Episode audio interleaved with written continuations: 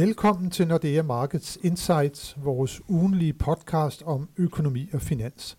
Jeg er Helge Pedersen, og i dag har jeg Anders Svensen med i studiet. Velkommen, Anders. Tak, Helge.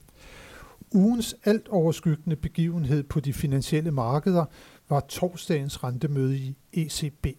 Og til manges overraskelse valgte Christine Lagarde og Company at fastholde den højagtige retorik fra mødet i februar, selvom krigen i Ukraine nu rejser på tredje uge og skaber usikkerhed om styrken i genopretningen af den europæiske økonomi oven på pandemien. Og der er faktisk ingen tvivl længere. ECB er blevet alvorligt bekymret for inflationsudviklingen, som i februar nåede op på rekordhøje 5,8 procent. Og Anders, hvordan udmyndter den bekymring for inflationen sig så mere konkret i pengepolitikken? Den udmyndter sig i, at ECB nu har en klar plan for, hvordan man vil afvikle opkøbsprogrammerne. Man øh, vil øh, allerede ved udgangen af den her måned afvikle pandemiprogrammet, eller der er det, der er det slut med at, at købe op under programmet. Det er der stadig, men man vil ikke lave opkøb.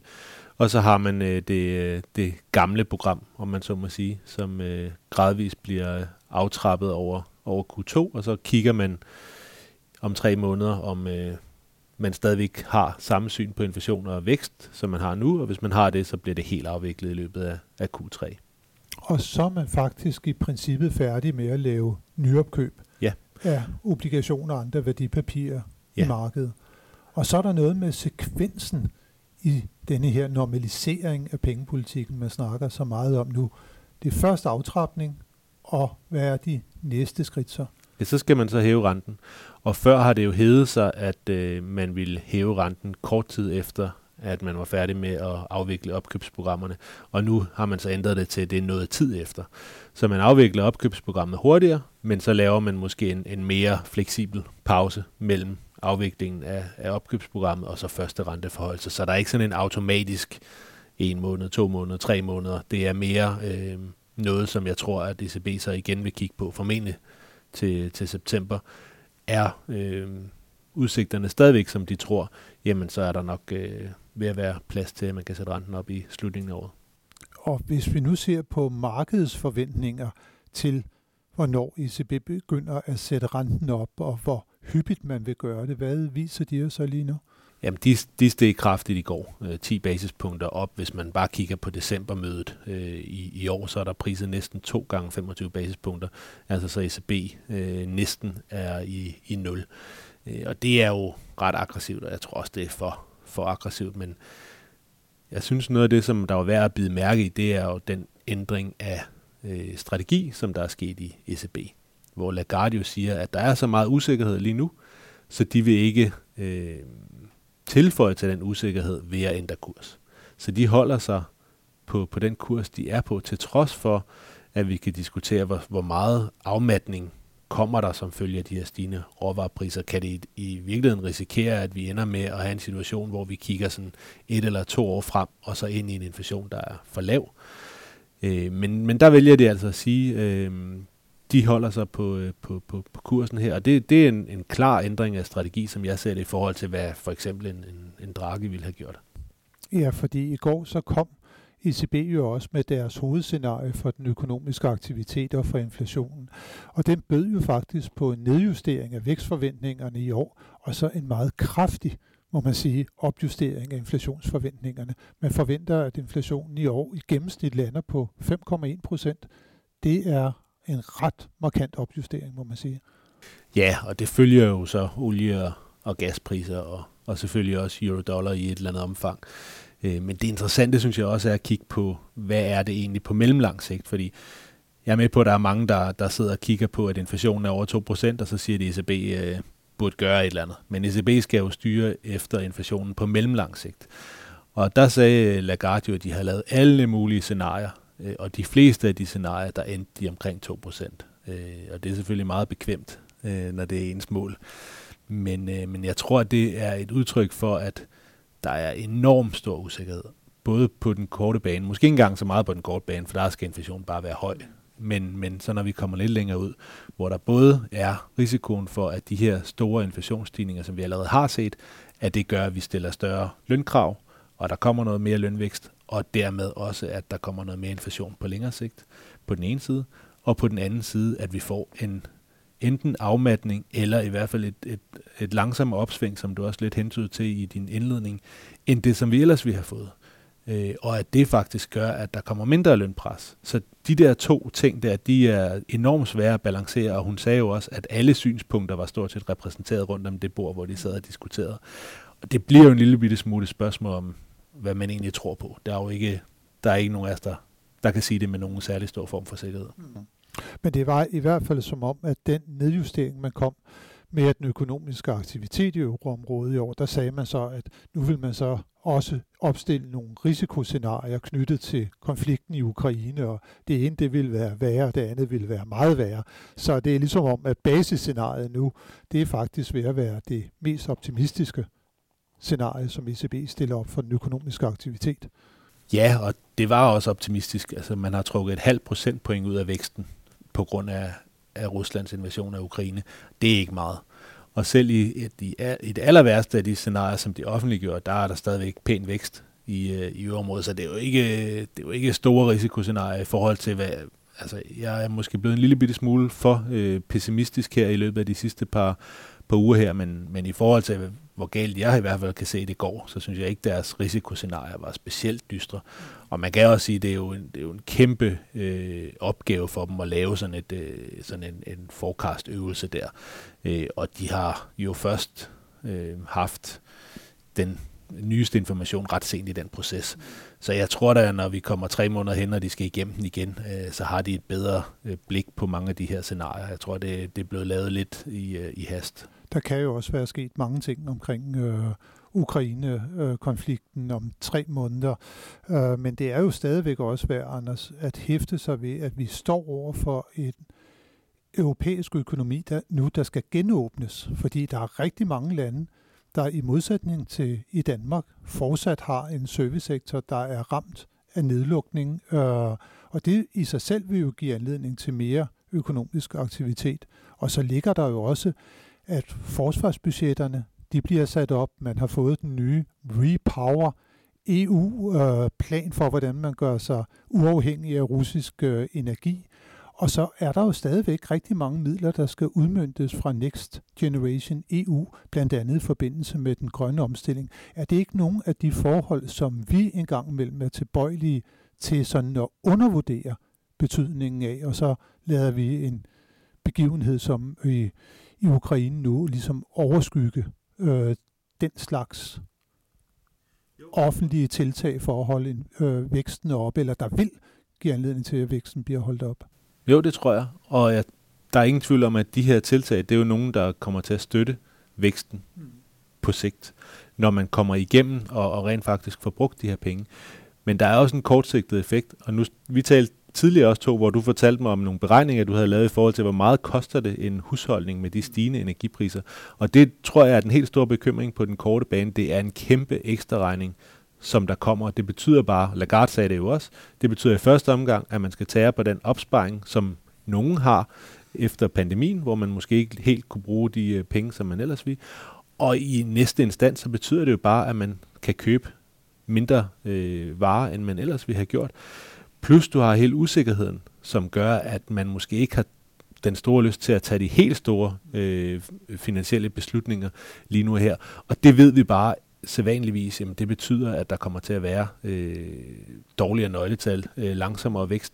Men jeg tror, det, det, det er helt klart en kortsigtet ting. Og så de ting, som du nævner omkring investeringer og grøn omstilling, det er jo noget, som, øh, som helt sikkert er vækstskabende på, øh, på den længere bane, og formentlig også inflationsskabende måske også inflationsskabende. Det skal man bestemt ikke udelukke. Du skal det lige nævnes, at det tal, du nævnte, 22.000, det var danske kroner, som det bliver dyrere for en gennemsnitsdansk familie, som følger en højere inflation, hvis det er, at den fortsætter på det tilsvarende niveau, som den havde i februar i resten af året. Så er det 22.000 mere, som en dansk gennemsnitsfamilie må bruge på at opretholde sit forbrug på samme måde, som det var det i 2021. Um, øhm, så det er klart, at det er øh, de her energiprisstigninger, de tager noget købekraft ud. Så sagde Lagarde jo faktisk også i går, at det er, at arbejdsmarkedet det er stærkt. Der er mange flere, der er kommet i arbejde øh, i euroområdet, og det i sig selv er jo også med til at øge købekraften. Helt sikkert. Øh, I det hele taget er der jo rigtig meget, der peger i den rigtige retning. Der er, der er masser af vækst, og vi er kommet relativt hurtigt igennem pandemien, så vi står der i en, i en, en god situation i forhold til at, at, at tage imod det her chok. Øh, men jeg tror stadigvæk, at vi kommer til at se, øh, de næste par kvartaler bliver, bliver rigtig sløje, og, og det, øh, det håber jeg ikke, jeg får ret i, men det er det, jeg tror lige nu. Det er der bestemt en, øh, en risiko for. Der er ingen tvivl om, at det her energiprischok, det vil alt andet lige have en negativ øh, betydning for den økonomiske aktivitet øh, i euroområdet, såvel som øh, mange andre steder. Men øh, Anders, hvis vi lige tager sådan øh, og, og kigger på inflationsudsigterne, der er ingen tvivl, har du også sagt. Inflationen kommer til at blive høj i en periode fremadrettet. Hvad hvis det er, at vi går lidt længere frem for ECB så ret? Falder den igen? Ja, altså det gør den jo. Altså der er jo en masse teknik, at man skal jo faktisk have, at energipriserne skal blive ved med at stige for at holde inflationen høj. Men spørgsmålet er jo, hvor meget den stiger. Fordi igen nævner du nogle ting øh, omkring de her investeringer, som formentlig betyder, at der skal bruges nogle flere penge, øh, og formentlig betyder, at der kommer til at være et, et inflationært pres. Vi hører fra masser af virksomheder, at de har tænkt sig at sætte, øh, sætte priserne op for at imødegå de her omkostningsstigninger. Så jeg tror, det bliver et spørgsmål om, øh, hvorvidt øh, der kommer en afmatning, eller der ikke kommer en afmatning. Fordi så længe at øh, tingene går sådan nogenlunde godt, jamen, så vil vi gerne have noget mere i løn for at kompensere for de her høje energipriser. I det sekund, vi begynder at blive nervøse for, om vi kan miste vores job, så bekymrer vi os ikke så meget om, vi får 2,5 eller 3 procent i, øh, i lønstigning. Så er det mere et spørgsmål om at sikre, at man, øh, man fortsat har sit job. Og så er lønkravene øh, ja, sekundære. Hmm. Anders, vi skal også lige have vendt øh, situationen øh, på den anden side af Atlanten, fordi der er jo et øh, rigtig vigtigt øh, møde i den amerikanske forbundsbank øh, på onsdag. Der har Forbundsbankens øh, medlemmer, dem der skal træffe beslutningen, de har også fået noget ny information omkring amerikansk inflation. Der fik vi nemlig også tal øh, for den udvikling i februar måned, og det var jo igen pil opad 7,9 procent på den overordnede inflationsrate, og kerneinflationen, altså når man tager energi og uforarbejdet fødevarer ud af det, 6,4 procent. Det er voldsomt tal. Hvordan øh, vil øh, Jay Powell og, og company reagere på den inflationsudvikling? Jamen, de er jo nok øh, klar til at sætte renten op første gang, og øh, det øh, er måske stadigvæk nogle udsigter, som er en lille bitte smule øh, forsigtige, men man skal jo tænke på, at, at de er jo længere fremme i, i den økonomiske vækst, øh, eller i den økonomiske aktivitet i det hele taget. Øh, der er allerede lønpres i USA, så hvis vi begynder at, at se en ECB, som er, er bekymret for inflation og for, for anden runde effekter, så er de det jo endnu mere. Øh, men vi hørte jo også Paul sidste gang sige, at de vil være humble and, and nimble. At det, er, det bliver jo et eller andet sted også et spørgsmål om strategi. Vil man, vil man fortsætte, indtil man ser, hvor negative øh, konsekvenserne af, af den russiske invasion er, eller vil man øh, vil man fortsætte af den sti, man havde, øh, havde planlagt at, at gå af. Og der tror jeg også, de vil, de vil fortsætte øh, ned ad den sti, som de har, har tænkt sig, og, eller havde tænkt sig på forhånd. Ikke? Så det, det bliver et, øh, et hike, og så vil de endda lægge op til, at der sagtens skal komme flere hikes. Vi får de her kvartalsvise øh, forudsigelser, øh, de her dot plots, øh, hvor der sidste gang lå tre renteforholdelser i år øh, fra, øh, fra Fed-medlemmerne selv, øh, og det bliver formentlig fire eller, eller fem øh, den her gang. Så jeg tror, de er endnu mere bekymrede for, for inflation, og så tror jeg stadigvæk, at de vil være øh, også en lille smule forsigtige og sige, ja, vi skal nok holde øje med, med situationen, og, og selvfølgelig, hvis, øh, hvis væksten aftager, så, så kommer vi ikke til at hike så meget, selvom vi har, har sat et, øh, en prik i et, øh, et plot. Men man må i hvert fald sige, at selve krigen i Ukraine, den påvirker USA meget mindre direkte, end tilfældet er det for Europa. Så der kan man måske også bedre tillade sig at kigge mere på inflationsudviklingen, og i hvert fald den beslutning om at forbyde import af russisk energi, det vil uværligt også føre til, at øh, vi vil få lidt højere inflation ja. i USA. Øh, fordi at nu mangler man simpelthen en, om ikke betydningsfuld, men dog alligevel en, en, en vis øh, import af, af olie på markedet. Og vi kører jo ind i såkaldt driving season snart, øh, så øh, behovet for, for, for olie begynder at vokse ret kraftigt i, i amerikansk økonomi. Ja, og de skal jo bare se at få skruet op for, øh, for de her øh, rigs, som, øh, som der jo slet ikke kører på, på fuld plus. Øh, prisen er høj, og der er en interesse i at få Rusland øh, afskåret fra, fra verdensmarkedet der, så, så det er bare med at få skruet op for hanerne så hurtigt som man kan der, så får man jo også noget vækst den vej rundt. Mm. Men igen med, med næsten 8% inflation, så er der også taget købekraft ud af, af de amerikanske husholdninger, så der, der kommer til at være en, øh, en effekt også der af, af højere energipriser. Og det er jo også noget, vi ser på den amerikanske forbrugertillid. Den har jo været faldende i et ret kraftigt øh, omfang her på, på det seneste. Ja, og det er jo det, der er spørgsmålet. Altså, hvad, hvad kommer konsekvensen af det til at være? Kommer vi til at få en, en afmatning, som jo egentlig var den, som, som Fed havde tænkt sig at, at facilitere ved at sætte renterne op. Altså, der er jo den forskel på Fed og ECB, at ECB vil gerne normalisere renteniveauet. Fed har jo sådan set sagt, at de gerne vil stramme op, fordi økonomien faktisk var overophedet, og der var ved at være for meget lønvækst. Og noget af den opstramning kommer så måske indirekte øh, via højere energipriser, så bliver der et behov for at sætte renten lidt mindre op, men stadigvæk skal renten sættes op i USA. Ja, der er jo også øh, en masse andre øh, hensyn at tage, om man så kan sige, med realrenter, der jo fortsat er voldsomt negativ, og hvordan kan man tillade det, og hvad kommer det til at betyde af uligevægte på, på andre delmarkeder i økonomien. Men den kan vi tage en anden gang, Anders. Vi skal lige runde af, for udover det øh, interessante møde, der er i øh, den amerikanske forbundsbank, så er der et andet rentemøde, der også kan tiltrække sig nogen opmærksomhed på de finansielle markeder. Der er møde i Bank of England, øh, og det er på torsdag. Hvad skal vi vente os øh, derfra? Der er man jo gået i gang allerede med at, at sætte renten op. Ja, der kommer nok et mere, og det er priset i, i markederne også. Og, og ja, det er som om de er en lille bitte smule foran, så noget af det, som man egentlig kan lægge lidt mærke til, det er jo så, om de bliver ved med at være det, fordi så, så får vi jo lidt nogle signaler om, hvad, hvad Fed så har tænkt sig, og hvad, hvad ECB også på et tidspunkt kommer til at have tænkt sig. De er jo klart dem, der er længst bagud. Så altså en spændende uge, hvor vi skal se rentestigninger i både Storbritannien og i øh, USA, på trods af krigen i Ukraine. Det bliver en spændende uge, som vi går ind i. Der er ikke så mange vigtige nøgletal, men som sagt, så er der jo de her interessante centralbankmøder, ligesom der jo også kan øh, opstå nyt om situationen i Ukraine, som der kan få afgørende markedsbetydning. Tak Anders øh, for at være med i dag, og tak til alle jer, som har lyttet med. Det håber vi, at I også vil gøre, når vi er tilbage med nyt for de finansielle markeder igen i næste uge. Thank you